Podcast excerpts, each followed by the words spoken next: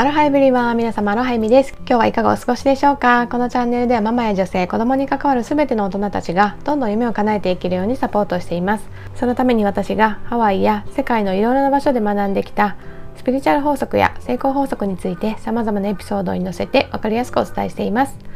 私たち大人がまずどんどん夢を叶えて輝いていけることでその姿を見る子供たちもきっと個性豊かにのびのびと成長を続けていってくれると信じていますのでそういった思いに共感していただける方は是非チャンネルのフォローもしていただいて最後まで聞いていただけると嬉しいです。それでは早速今日のテーマに入っていきたいと思うんですけれどもあのパリ・サンジェルマンのコーチのお言葉というテーマでお話ししていきたいと思います。最近ですね3歳半になった息子がとあるねサッカーチームに入りまして、まあ、このサッカーチームではね英語で楽しくねサッカーを学べるっていうようなねコンセプトでやってられるところなんですけど代表者のねコーチの方はもう海外でセミプロのレベルで7年くらいプレーしてその後ね4年間は海外でねその英語でサッカーを指導したっていう経験もある方でそんな方からね指導を受けて、まあ、生徒さんたちもね国際的だし、まあ、そんな環境でね息子がその大好きなねサッカーを学べるのってねありがたいなってねこの1ヶ月間レッスンを受けながら思っていたんですが先週かな？また新たなねコーチが練習にいらっしゃっていてまた他にもねコーチがいらっしゃるんだっていう感じで何も深く考えずね「ハロー」みたいな感じで挨拶して、まあ、練習してたんですね。でまああおちゃんも初めてでね「あの人誰?」みたいな感じになってたので「あじゃあ名前聞いてみる?」っていう感じで言ったら「うん」っていうので、まあ、一緒にねあのそのコーチのとこに行ってで息子が「What's your name?」って聞いてまあ、そしたらね「おおそんな英語君は英語が話せるのか」みたいな感じで感動してくれてで名前を教えてくれてで逆に「What's your name?」って聞いてくれたので、まあ、息子も「I'm Ao」って言ってねあの自己紹介ができたら「わあ君はすごいな」みたいな感じで まあなんかすごフレンドリーなね会話をしてくれたんですね。あとてもね喋りやすくってフレンドリーなねあなんか優しいコーチだなと思っててまあ誰かのね生徒さんのお父さんとかがなんかボランティアでねあの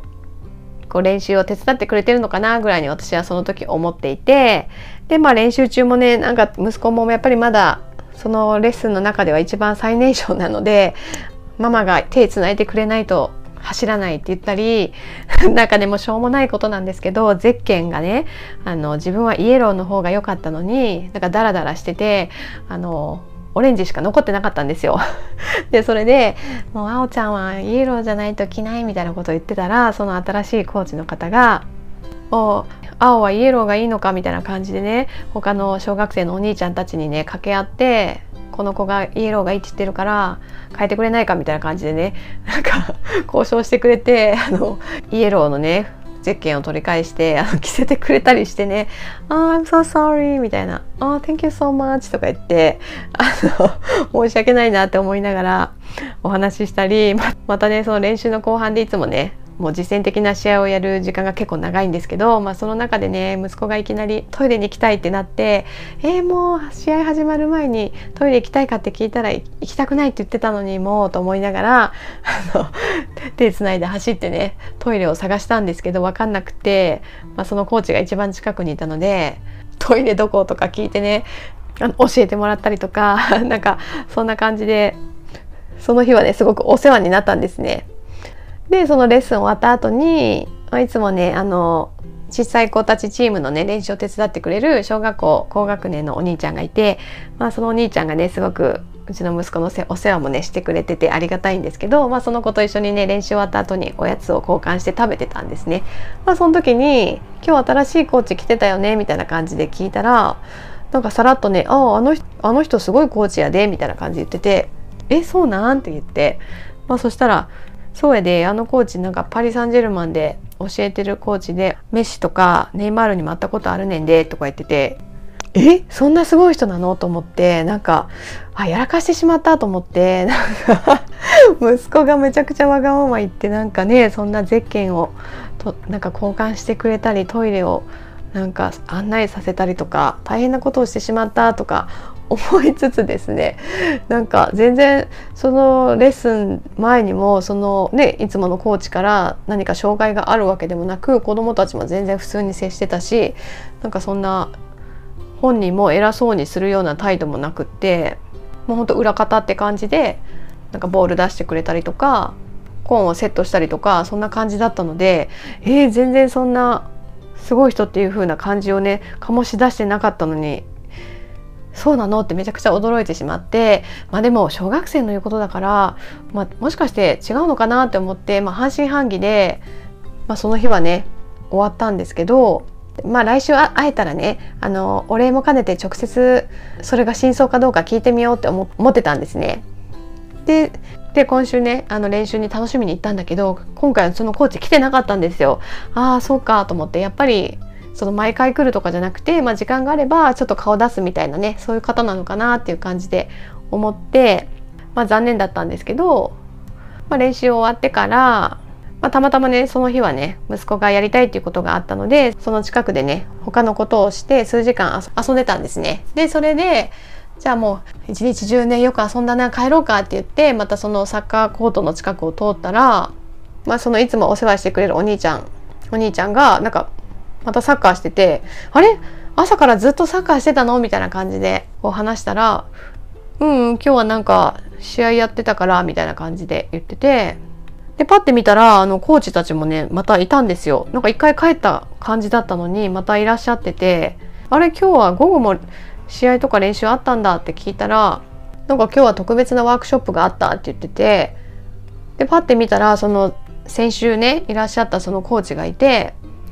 ああのコーチって前さなんか教えてくれたすごいコーチじゃないのって聞いたら「そうやで」とか言って「でももうすぐ帰るらしいで」みたいな感じで言ってて「えー、そうなんだ」って言ってそれはじゃあもうご挨拶しなきゃと思ってまあ、せっかくねそうやっていつもならさっさと帰ってしまって会えないところをね会えたっていうのもなんかすごく運命的なものを感じたしもうね数日でその国に帰ってしまうんだったらあ絶対話しておかなきゃこのねご縁を無駄にしてはいけないと思って息子と一緒にね声をかけに行ったんですよ。そしたらねいつものコーチもね「おおあおちゃん俺まだまだいたの?」みたいな感じで言ってくれて「あそうなんですよそこでなんか数時間遊んでて」とか言って「あそうなんやそうなんや」みたいな感じでで先週来られたコーチもいらっしゃったので「あもうすぐ帰られるんですか?」みたいな感じでお声かけたら「そうなんだよもう2日後にはあのカタールに帰るんだ」って言っててえカタールですか?」って聞いて、まあ、そしたら「いや僕は実はそのパリ・サンジェルマンでコーチをやってて今ねそのパリ・サンジェルマンはカタールにもねその学校スクールがあるからそこでまたそこで教えるんだみたいなことを言ってて。えー、やっぱりパリ・サンジェルマンのコーチだったんだしかもカタールで教えてられるんですねってなって まあ、たまたまその奥さんが日本人だったからまあ、しばらくね、まあこのまあ、この状況下だからなのかちょっと詳しいことまでは聞けてないんですけど、まあ、期間限定で日本にいて、まあ、その間に、まあ、コーチとのご縁があって、まあ、練習とかもねちょこちょこ見に来てくれてたらしいんですよ。ねなんかそんなすごい方がまさかそんなね 謙虚に小学生とかね幼稚園のクラスでねお手伝いしてるなんて思わないし先週はね息子があのいろいろわがままを言ってお世話になりましたみたいな感じでそこで、まあ、お礼も言えてでその時にねあの声をかけてくれて嬉しかったのが「Oh I remember him」みたいな感じで「おこの子覚えてるよ」って「青くんでしょ」とか言ってくれてなんか英語でねこう僕の名前を聞きに来てくれたんだってねなんか印象に残って覚えててくれたみたいでで練習中もよく走ってねボールを蹴るのが大好きだよね。You're gonna be a great football player. もう絶対にねいいサッカー選手になるよってねなんか爽やかにね言ってくれたんですね。まあその言葉がねまあ息子はどこまでね 分かってるか分からないけど私はすごく感動してまあなんかオリンピックにもね出られたことがあるらしいんですけどでねそうやって今世界でも有数のねチームで教えられてる方からそんなね未来への希望を見せてもらえるようなね言葉をねかけていただいたっていうこともだしそうやってねあのご縁もいただけたのもすごくありがたいじゃないですか。もうまたね来年ももしかしたら帰省されるかもしれないのでその時はね是非会おうって言ってくれたのでそれをね楽しみにそれまでにね少しでもねもっとボールをね触れるようにね練習しますっていう風にお伝えしたんですが本当にねそんなすごい人とのねご縁を引き寄せてねラッキーだなと思いました。やっぱり本物の方はね全然気取らないし爽やかですね。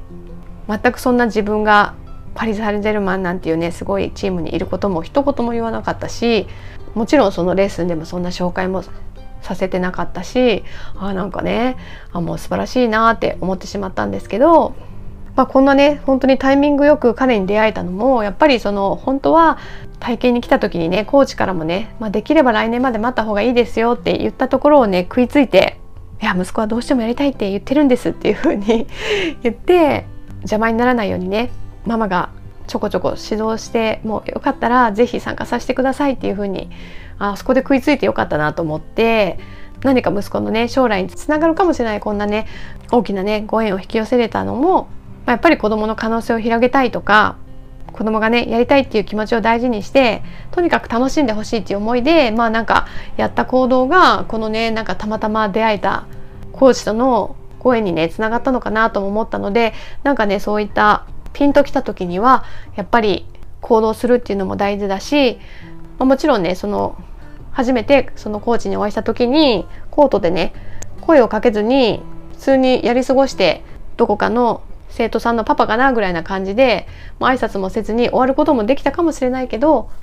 なんかその好奇心というかあなんか新しいコーチいる。ご挨拶しとこうみたいな感じで、まあ、息子もねお話ししたいっていう風な気持ちを持ってくれたから、まあ、それを尊重して話しかけに行った、